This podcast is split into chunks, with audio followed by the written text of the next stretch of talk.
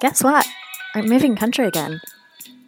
I don't know, maybe a year, maybe more. Where's home? Home's everywhere. I'm an expat. Hello, it's Pauline. Welcome to a new episode of Meet the Expats. Today I am with Pamela Druckerman, a journalist and best-selling author of Bringing Up Bebe. She has recently published Paris by Phone, which is a children's book that will take you through Paris. And today we are going to be discussing her vision of Paris through the American eyes and children's education. Hello, Pamela. How are you? Hi, Pauline. I'm very good. How are you? Um, very well, thank you. It's really great to have you on this podcast. I was very excited when your publisher reached out to me. Thank you. It's my pleasure to be here. So, today we're going to talk a little bit about your latest children's book, but before we jump into that, I'd like to come back to your beginnings of moving to Paris. When did you move here? What was the context for you? I moved here in 2004. I sort of I feel like people don't move to Paris necessarily all at once. They sort mm. of like the classic story is like you come for a visit or you come for 6 months and you ended up staying 20 years. That sort of, it's like it's a black hole that just sucks you in it's like a beautiful black hole. But so many people have the same story in a way. So I came, but sorry, that's a that that was the intro to my my response, which is that I I moved here in 2004, right? And I moved here not with the like dream of Paris. Okay. Um, sadly, because I think a lot of people come like having always wanted to High live in expectations of the city, I'd say. yeah. Which I mean, on I guess on the one hand, it's good not to have those high expectations mm. because you're not gonna like suffer from you know Paris syndrome where you're incredibly depressed about what the city is really like. But but I think having always dreamt of Paris helps you sort of adjust because you're so excited to to finally be here. Whereas in my case, I um, I grew up in Miami, right. and which is a Latin American city. Mm. And it was like becoming a Latin American city when I was growing up there. Okay. And I was fascinated by Latin America. By I always studied Spanish. I became a journalist who covered Latin America. I lived in Argentina, Mexico, Brazil. Oh wow. So and and and I loved all those countries. I loved discovering new countries. I ended up covering like elections in Peru and Venezuela and and so but so on a trip to Argentina, I met this British journalist who mm-hmm. was in town for a week covering a story in Argentina, but who lived in Paris. Okay. And we we got along quite well, as he would say. you connected.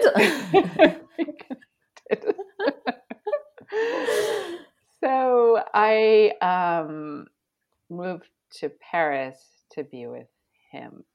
Okay. But so. not to be in Paris. It was sort of like despite the fact that he was okay. I'll deal with the fact that I have to move.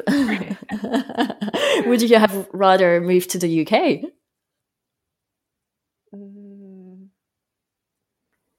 no, because um, then I wouldn't have had Paris.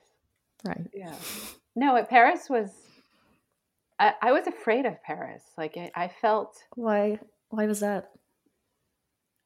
I I felt that I was going to just be like outclassed, out snobbed. Like I knew I knew Paris was going to be much cooler than I was and skinnier and prettier and like I just knew I was going to be at a huge disadvantage in Paris as a kind of as an American woman especially.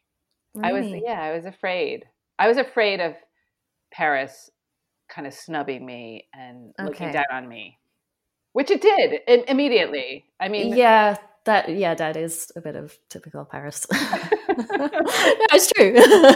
I mean, being French and not necessarily having lived in Paris all my life, but having um, lived a few years in a small town in France, there is like that snob piece exists within France of Paris versus, versus the rest of France, which is basically considered as the countryside for Parisians. Yeah, I mean, look at any French novel, like 19th century novel. It's all about these sort of simple farm girls or boys moving to Paris and Moving being like spat out by the city. Yes. So yeah, I I guess I identify more with like a provincial French person than with a Parisian. Although now I'm a I, having lived here so long, I'm a, I'm a kind of Parisian snob who looks down. you adapt quickly after. and so, so you had this idea that yeah, Pa- Paris was a bit of a snobby city. What else did you have a bit, or do Americans have in their mind or imaginary about Paris before actually moving? Um, I thought about the food. I think Mm. that's a big part of what people, Americans, think about when they think about France and Paris in particular. And I was this really typical American who I, I was a vegetarian. I was on like this low carb diet. I, I mean, as an, as Americans are taught to do, is I thought that like part of discovering who I am as a person was discovering what kind of food I want to eat and kind of Okay. shaping a personal eating plan. All that right. was part of my identity, I think, was showing what I don't eat and what I do eat. I mean, I wasn't I wasn't super Okay. pretentious about it. It wasn't that I was Yeah. announcing it all the time, but I think I was very much in that mindset. And I was very much um, American in the sense that, like, I not that I was I was just sort of like an uh, an ordinary neurotic, but I'd been in therapy in New York. Like I'd been in group therapy, and like I just I talked about it with people, and I assumed like that was the norm.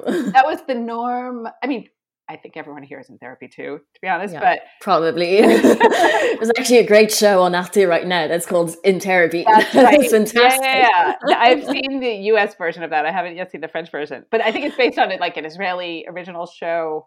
All right. I So- didn't know that. But you could, yeah, you could do it in any country, pretty much. Yes.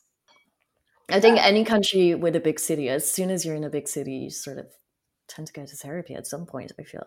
Yeah. But I think in France, the difference is that people don't discuss their inner Mm. lives as well. They don't consider it. th- Yeah. I mean, you would with a close friend. Yeah. But it's not going to be spread out to the world that. Yeah. Like here, it's much cooler to sort of quietly know yourself, mysteriously know yourself. Again, like in among close friends, of course, you would reveal your vulnerabilities. But I think in certainly, I was living in New York um, as well before I moved here, and you would tell anybody. Kind of, it was part, having this sort of like um, neurotic dialogue about who you think you might be was considered charming right. and in New York and here in Paris it was considered strange. And also I couldn't do that in French. I mean I could barely I could barely Yeah, true. French Th- when th- I there is a language barrier when you're trying to look into yourself. You need the language. Right. I've since tried to do therapy in French, which was like its own saga, but It must be a good experience. it's good as language training. I'm not sure it's good as yeah. um, psychological help. Yeah. Maybe not the most effective for yourself. yeah. Anyway, which is all, is all of which is to say uh, that I was kind of unprepared for France. Okay. And so, what sort of shocked you or was very different when you arrived to that imaginary that you had? Even though I thought that, like, you know, Paris was this beautiful, indifferent woman who uh, would not care when I arrived, I really was surprised by how unfriendly the city felt. Mm. I I felt like I arrived, but I did not make a sound, as I say. It was I I, I really felt incredibly lonely at the beginning. Yeah. Yeah, I feel the Parisians aren't very open and and yeah, no one's not going to notice you unless you actually make the first first step, I feel. But I didn't even feel that other expats were that welcoming. Hmm. I felt like people were busy trying to seem Parisian, to fit in, to have their sort of attitude about being a foreigner here, and that I was going to cramp their style because I didn't know anything. I was kind of baggage. So I, yeah, I, it, it could have also just it could have just been me. Like I'm I'm pretending this is a cultural problem, and when in fact it was just um, nobody wanted to be friends with me. But it just it took a while. Yeah, it really took a while. I would I, I have a very different different impressions of the city now, having lived here that long. But the mm. beginning, I was kind of a trauma. Yeah, I I do understand that it takes time. I feel that in Paris, everything takes a lot more time when you're trying to build connections because versus other smaller cities in in France, they're all so busy. It takes you ages to go from one place to another, and there's just this stress building of it takes effort to actually go and meet people. Yeah, I, I had, an easier time. Of, I remember when I moved to Sao Paulo, I felt like within a week I was like yeah. part of the city. But um, yeah, Paris was different.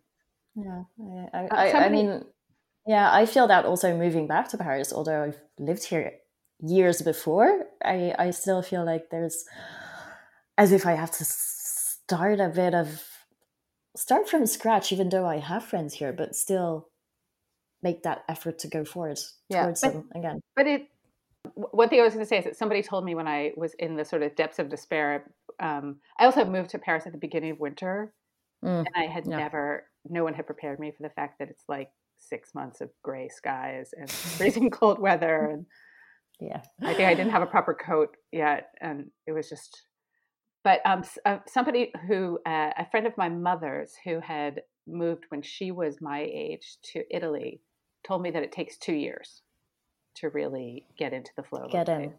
yeah so, which is pretty yeah it's longer than in some other expat cities i feel. Yeah.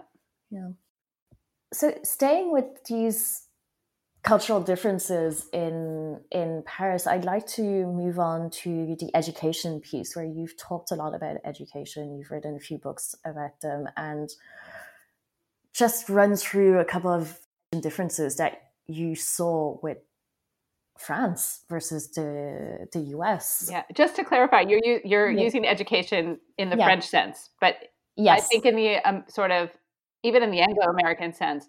Yeah, uh, uh, um, upbringing. Yeah, raising raising kids. What parents do. We call exactly. it. Actually, the new word is parenting. Of course. Okay. Yeah. Parenting. so, yeah, what struck you first, and what did you really notice as a major? Well, I think my I really did have this thunderbolt moment when I lots of things that I had seen suddenly like registered as a major difference. And it, I describe it in in bringing up Bebe when I was in a, my daughter was about a year and a half old, and we were in a restaurant, like an outdoor restaurant, seaside on the seaside. Mm. We were on vacation, and my daughter was literally like throwing food everywhere and making a fuss, and my husband and I were just miserable. We hadn't had like a proper meal in days because one of us would chase her around the restaurant while the I mean it seems mm. amazing to me now and she's she also just left to go to like a babysitting job she's a civilized money earning you know like person now yeah but there were there was just crazy times but I assumed that that was normal that that's how mm. kids mm. act at that age and that there was nothing I could do to change it and I looked around the restaurant and we're surrounded by French families with kids the same age and they were having like starter, main course, coffee, dessert, dessert, coffee, whatever the order is. Like they were having, right, they were having they were their kids were sitting calmly in their chairs. They weren't like strapped down to their chairs. They were happily eating and enjoy. They were part of. We had made uh, our child the total focus of our lives, and she set the tone for our the whole rhythm of what was happening. Whereas okay. the French families, the children somehow like fell into the family's rhythm. Mm. So everyone was calmer and happier, it seemed. Right. So from there, it, that was sort of my declic moment. And I realized like I'd seen lots of differences, everything from when I was pregnant to, um, you know, what the pediatrician had told me. And I thought, like, for instance, when my daughter was like probably a month or two old, French neighbors started asking me, like, is she doing her nights already? Right. And uh, which I thought was like an adorable French way of hmm. saying it to begin with, but also like what six week old baby sleeps through, through the night. That that's like barely any. Okay. no, barely any. right. But I think by two or three months old in France, it's quite normal to have your right. baby already kind of doing their nights. Doesn't happen to everyone, but it's mm. not at all surprising. Okay. And I knew American and British and Irish moms who with two year olds who still wake wake up woke up during the right. night. Um, and that would be really an aberration here. It wouldn't. Yeah. Um, yeah, I definitely feel that two year old here is quite far. I can't completely judge. I'm not a mother, but uh, having a lot of young parents around me uh, yeah. who have newborns or like young children, I mean, I think listening to them six months to 18 months is like generally what they've been seeing.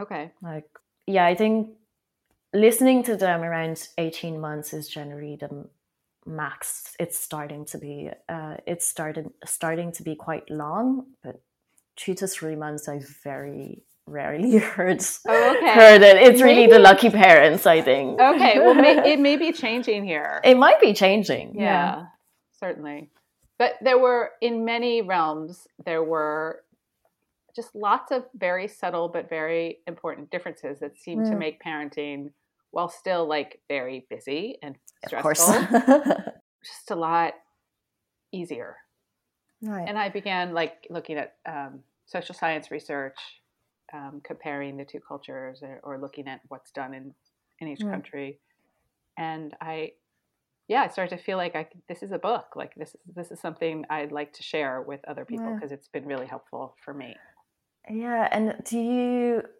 have you sort of found out why there are those differences? I think it's a series of assumptions, partly cultural assumptions that are like come down from history. You know, some mm. of them come from terrible histories, like right. the fact that most French babies used to be essentially dropped off at wet nurses for a few mm. years. Mm. Yeah, where sadly, like a lot of them would die because the mm. conditions were so terrible. So mothers there's this tradition of mothers expecting to sort of get their lives back almost immediately and not breastfeed um, that has been carried down and translates into this much more compassionate involved form of parenting right. uh, but that nonetheless leaves mother women thinking that they have a right still to be women fully women. even once they're moms mm. but i think it also comes from the the, what the government provides in terms of support for yeah, moms. I think that has a huge, not just healthcare, but mm. the creches that are subsidized by the state. Yes. Uh, the fact that um, nannies are subsidized by the state. Mm. Um, the fact that school starts here the year that kids turn three. So full time preschool, free preschool is universal. Mm. And in poor neighborhoods, it starts uh, when kids are two. So that, and then of course there's, which is shocking only to Americans, like national paid maternity leave. Yeah. Uh, which isn't even hugely generous in France compared mm. to like Scandinavian countries. But yeah, some countries have longer, but right. But nonetheless, compared to America, where there's no national Nothing. paid maternity yeah. leave, it's a uh, it's an incredible support for mothers, mm. and it encourages them to have more kids. I mean, you, the studies show that the better these supports are, the happier moms are and the more likely they are to have kids. Right. Yeah, I never thought about the the social the government's involvement and the social benefits that you could get and how that could actually impact how you decide to like found a family and raise uh, raise your children the time that you take for your yourself absolutely so. i mean you wouldn't want your decision to have mm-hmm. kids to be like a totally economic calculation no, but of course, that factors into it. Yeah. So, I mean, I, I, in addition to like after I wrote this book and did all the research for the book, I really became a kind of advocate. There are people who are much bigger advocates than I am, but I have written and I support very much the idea that the U.S. should have these kinds of supports for moms because we have a lot of rhetoric about family values in America, mm. but not a lot of actual support for uh, yep. working mothers in particular, working parents in general. Yeah. Okay. I think let's move on to the new book. So, Paris by Phone. So, this is a children's picture book. Can you tell us a bit more about how this how this came up, how this idea started? Um, it came out of a conversation that I had with my daughter. She was a lot younger before she was babysitting. Um, she was very mad at me. I think she wanted to stay up late, and I said no uh, because I was being French. and bedtime is bedtime. bedtime is bedtime. This is this is parents' time now. It's my time, right? and she said she was really mad at me, and she said, "I am." She looked at my phone, and she said, I'm going to pick up this phone and I'm going to dial a number, and whoever answers, that's going to be my mother. that is rough. yeah, it was really rough. And she actually said, I didn't put this in the book, but she said, and she's going to smoke. like she knew that I thought like. So what was the idea about a mother who smokes? Is that a cooler mom or? it was that she would breathe in secondhand smoke, so that would doubly torture me. But maybe it was a cool thing. I don't know. Yeah. I used to think when when I was a child, um, my mother used to smoke when I was younger, but she quit when I was about maybe twelve years old. But I thought smoking was cool at the time. But it was also a generation thing where, in the nineties, at least in France, it was sort of cool to smoke. Right. Um, but it passed me. I didn't end. I didn't smoke in the end. So okay. Well, I hope that um, I hope my dad won't either. But anyway, I really like this idea that um, I didn't like the idea, but I was very struck by the idea that we're so all sort of trapped in our families, in our homes, mm. in our apartments, like whatever you happen to be born into. Yeah. And and that the way out that your kids can think of is this like contraption that you carry around everywhere. Mm. It's like the the, the modern escape. Yeah. yeah. So, and then I thought a lot about the idea of a Paris for Americans and how it's like our ultimate plan B. Like, I'll just quit my job and move to Paris. Or I'll just like, if everything goes wrong, we'll just go to Paris. Or let's just go to Paris for the weekend. It, everything will be better there. Why? Why is it that there's this image? Why is Paris sort of considered as the escape? I think that this might be something I read somewhere, but every every place needs its other place, its mm. kind of mirror image. And France is similar enough to America to be considered like a worthy rival, but okay. then it's different enough to yeah. seem exotic. Okay. And it excels in areas that we don't necessarily value. It's, you know, like this is very much a generalization, but like, you know, in the sort of sexual realm, like we're the Puritans who can't mm. handle our own desires and need to box them in. And France is the place where desire is valorized and uh, accepting pleasure is considered like an act, a great act of adulthood and freedom. Okay. Um, and we are, of course, we care about art and culture but we consider it those to be secondary things, mm. elements mm-hmm. of society. Like you can always cut the arts budget, whereas in France, right. art is um, considered a, an essential part of life. So they're all these, until COVID, but yes, until COVID, when all the museums closed. but, but but and I mean I, I I don't mean that like I don't want me to exaggerate the description of either yeah. culture, but I think it it is essentially in some way it has some essential truth okay. in each place and i think the reason why americans americans have always looked to paris mm. and to france it's yes uh, you know benjamin franklin came here before america was even a country and was mm. like da- he went to versailles he, he sort of visited the court and then he walked around paris and he was totally dazzled so if you read his letters home it's you know uh, he talks about how he was transformed by his visit. He says, like, I was very nearly making love to my friend's wife. and he buys this new kind of wig and he buys new clothes. And it kind of sets the tone for the quote unquote simpleton American who right. comes to Paris and is just transformed by it into a new, sophisticated type of person. and then there are all kinds of um, political connections between America and France from the yes. beginning, like helping each other with our our respective revolutions. And you know, France is our first ally. It's like a safe place. We've never been at war with France, so it's like the place that's it. You can you can tease Americans can tease France because mm. it's like you're teasing a a cousin in a way you have okay. this we have this deep connection so so i wanted to play with that in the book too yeah so paris becomes the escape yes exactly for the little josephine. For josephine yeah. Right. So paris would be dependent to the us but why does she feel that she belongs in this city? What makes her yeah why is she of... a little girl in america obsessed with france? Yes. It happens a lot. Like if okay. you talk to a lot of the Americans who are in Paris now, especially like young women who've moved to to Paris or who are studying abroad in Paris, and you ask them like why they're so interested in France, why they've studied French or French history or French literature, they're often they'll often say like they've always been obsessed with France. There's something about it, and I think oh. it trickles into the culture in America. There's for certain for certain people.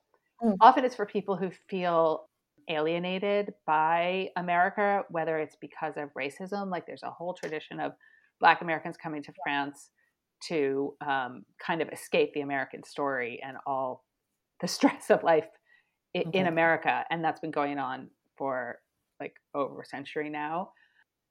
And uh, yeah, there's like, it's this place where things are more beautiful, more refined, more elegant. Um, you know it's a it's a it's a fantasy it's of a course yes but i think the adult i the adult ideas about france that we were just talking about those mm-hmm. reach children too of course. Right. Yeah. Yeah she has this fantasy about france so she travels through her phone and what are the places that she decides to go to then in paris? So there were a few things that I wanted to make sure she experienced because they are things that I love about Paris. Um, I wanted her uh, to eat chouquettes. And ride in a tiny elevator, like a little one of those narrow the elevators. Paris elevators yeah. in the small buildings. and I really wanted her to jump on the trampolines at the Tuileries Gardens because that's one of my that was yes. one of my kids' uh, kids' favorite activities. I don't know if you ever seen those in ground trampolines yes. where you like pay you get a ticket and for 10 minutes. right. Yeah, yeah, yeah. And then they kick you off. I get off. right. I wanted I wanted Josephine to eat an oyster. Ah, that's an interesting choice for a child. Mm. Does this go back to what you've seen with French children with food. It's not that I've seen tons of French children eating oysters, although yeah. my kids really love oysters, like they adore oysters. They even like snails, but I just didn't want to yeah, push it too right. I haven't ever eaten a snail, nor do I want to. Um, but I have made like I I didn't eat oysters when I moved here. Now mm-hmm. I really enjoy them if they're good. but I think there's something about consuming a part of a place yes that um, is like i think a trans can be a transformative experience mm. so and an oyster felt like weird and and slimy enough to be scary for josephine but not impossible to imagine eating. Mm. and they're really delicious. And it's so um, oysters are so earthy. They like come from the sea. You feel like you're consuming like i don't know a piece of not i mean obviously they don't grow in paris but like they consuming like a piece of of, of the country. Like there's the, the, live piece out of it and you feel that it's it's like a whole sea. organism yeah yeah and it just and after you have it you're like okay now i'm french in a way I wanted to play with the idea that Frenchness is like a state of being that you can mm. achieve, and that she's learning in the book, she's learning how to be French. Okay, so and, what would be the main steps to become French? So what are the steps that she goes through to become French? So there's the oyster. Um, um, I mean, she visits like a French, I guess. yeah, I mean, she visits a museum and she goes to the ballet and she jumps on the trampolines and she walks. She's a flaneuse. She walks around the city. mm-hmm. I mean, which is really. Um, the just, main activity in Paris is to walk, wander around the city with your eyes up in the air. yeah, yeah, yeah you know, at one point she says to she and she has this French mother mm. who's like in every way much better than her American mother. She's sort of oh, the ideal. yeah, she has her real mother, but then in her fantasy, when mm. she hmm. travels to Paris, she has this French mom, right? Who's like everything. Does she smoke? she does not smoke because okay. this is at its core an American children's book, an American children's book too. I don't think we could put that in French uh, in right. the French children's book. so, um, but her the French mother is more style. You know, her American mother is like on deadline, and she has a ponytail and sweatpants, and she's harried, whereas the French mother is all coiffed and and lovely. And at one point, she says like, um, "I'm trying to remember what the rhyme is like." Odile, uh, the mother's name is Odile, and then she has this brother Pierre. Odile, Pierre, this is so cool, but don't you go to work and school? and the mother says, like, welcome to the nations that is always on vacation. yeah. so it's sort of like this this place, this ultimate leisure place where people know how to know how to live the good life. Yeah. Which is sort of it's it's funny because it sort of is the image that we had uh, in Emily in Paris, I did a couple of episodes of how Emily in Paris, the TV show, is not Netflix show, is not really the real Paris. Right. And this whole piece where they talk a lot about the art of doing nothing and the art of just being on holidays. And yeah, yeah, it's quite a lot. so I was playing with the the stereotype, um, which has, I mean, there's a lot of holiday in France. Oh, it's true. Yeah. yeah. I mean, they. Yeah it's minimum five weeks paid holidays, and you often have RTT. So when you have a specific status and you're supposed to be on a 35 hour week, as you do go over, you'd get uh, paid days off to sort of do your admin or go on holidays. So right. In some industries, I have friends who go up to nine paid weeks leave Amazing. a year. And do they really take those nine weeks? Most, uh, maybe not all the time because it does add up quite a bit and you need to find the time to finish your work projects also. Um, but I, I, they would try to take them all. They wouldn't necessarily but like i'd say they'd at least take seven. Yeah.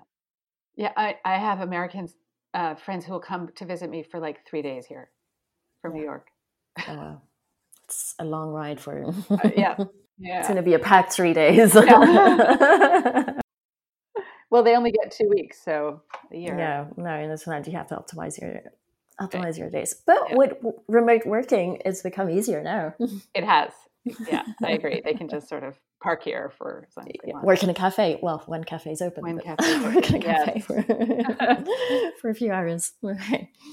Okay, let's move on to the recommendations then in Paris. As Josephine wanders around the city, what would be for you a bar, a restaurant, and a carte blanche? So any spot of your choice. Well, I would say a, a place that's uh, both very kid friendly and where uh, kids can eat a sort of I don't know what they're called in in English the um, the egg à la coque. Egg à la coque. Um, so they wouldn't be it wouldn't be soft boiled eggs. Soft boiled, maybe it's like a five minute egg, but they do a really great it's, one because it's uh, uh, I feel like is three minutes. It's three minutes. I like it. Yeah. I like it five minutes. But anyway, I'm not. I'm obviously not French. It's three six nine. Are you sure? It's definitely only three minutes. Yeah, because if you six is really soft boiled, soft boiled. So it is the œuf molle. Uh huh. So the white is fully hard, and the yellow, the um, yolk. The yolk is still soft yeah, is slightly soft and runny, but I like cook is really it's only three minutes after that it sort of goes to molle. Okay. okay. So um, I would say um, cooked soft boiled egg. okay. with the Mouillettes. With the mouillettes, which I think are called soldiers in English, the little sort of sliced slices of toast that you dip in. I think that's a sort of with a nice uh, glass of fresh squeezed orange juice Hmm. and maybe a tartine on the side. So I would go get the breakfast special, which includes all of that. At uh, this is not a paid endorsement, and, and this place doesn't actually need more business, but it's at Café Charlot in the third, okay. um, I just just opposite the Marché des Enfants Rouges. Oh, it's a nice, nice area in the Marais. So good people watching. You can go stroll around the market Mm. afterward. There's a park just nearby with a closed street for kicking soccer balls around. So I would say, and it's good for parents too. It's a very good place to work on weekdays. So I would say that would be my spot. So Café Charlot. And Café Charlot, yeah, kid friendly and also grown up friendly. And for uh, n'importe quoi, um, I would say my well, my favorite activity in in Paris, especially now that it's sunny, is I'm a I'm a tennis. buff. Right. So I would say if you can get a court at the Jardin Luxembourg, Mm, that's kind of that Yeah. is class. Yeah, that is. really there's really nothing better than um, than even losing at the Jardin de Luxembourg.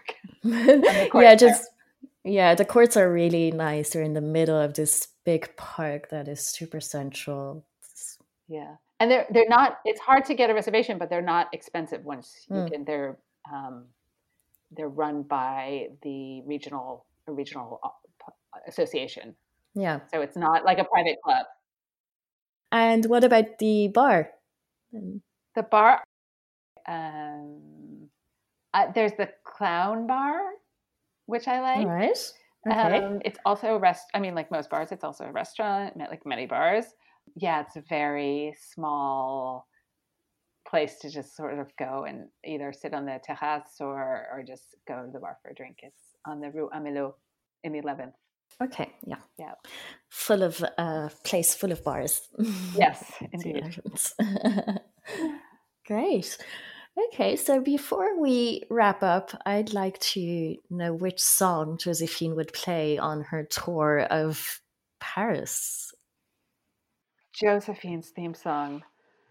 This is telling me if it's really cheesy. I was have It Carla, doesn't matter. Carla, Carla Bruni singing "Stand by Your Man." nice. Just it's like such an American song, and I love that she sings it in a French accent. And I actually think um, she has a she has a wonderful voice. Oh, she has a lovely voice, yeah. Yeah. okay, well, go with Carla Bruni then. Okay. nice. So, well, thank you very much. Uh, this was a great, great chat. Where can we find your books right now? Where are they published? Um, anywhere books are sold, right. including independent booksellers.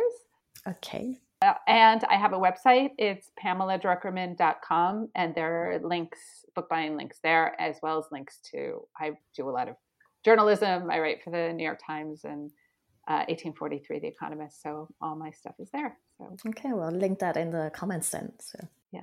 Oh, and one more thing is that since COVID appeared in our lives, uh, my husband and I have been running a free online university, in quotes, called Pandemonium U. And we Right. have free classes. Now we do them about twice a month with uh, world experts, people who've written books, um, lots of uh, on lots of French themes. So if you go to pandemoniumu.com, you can see list, uh, recordings of all our past classes and, and all the ones that are coming up. We have one uh, this coming Friday and um, many scheduled for the future. Okay. Well, we'll link that that website also in the comments. Amazing. Thank you. Well, thank you for listening. As usual, I will link all the recommendations and the websites in the comments and stay tuned for the next episode. Thank you. Thank you so much.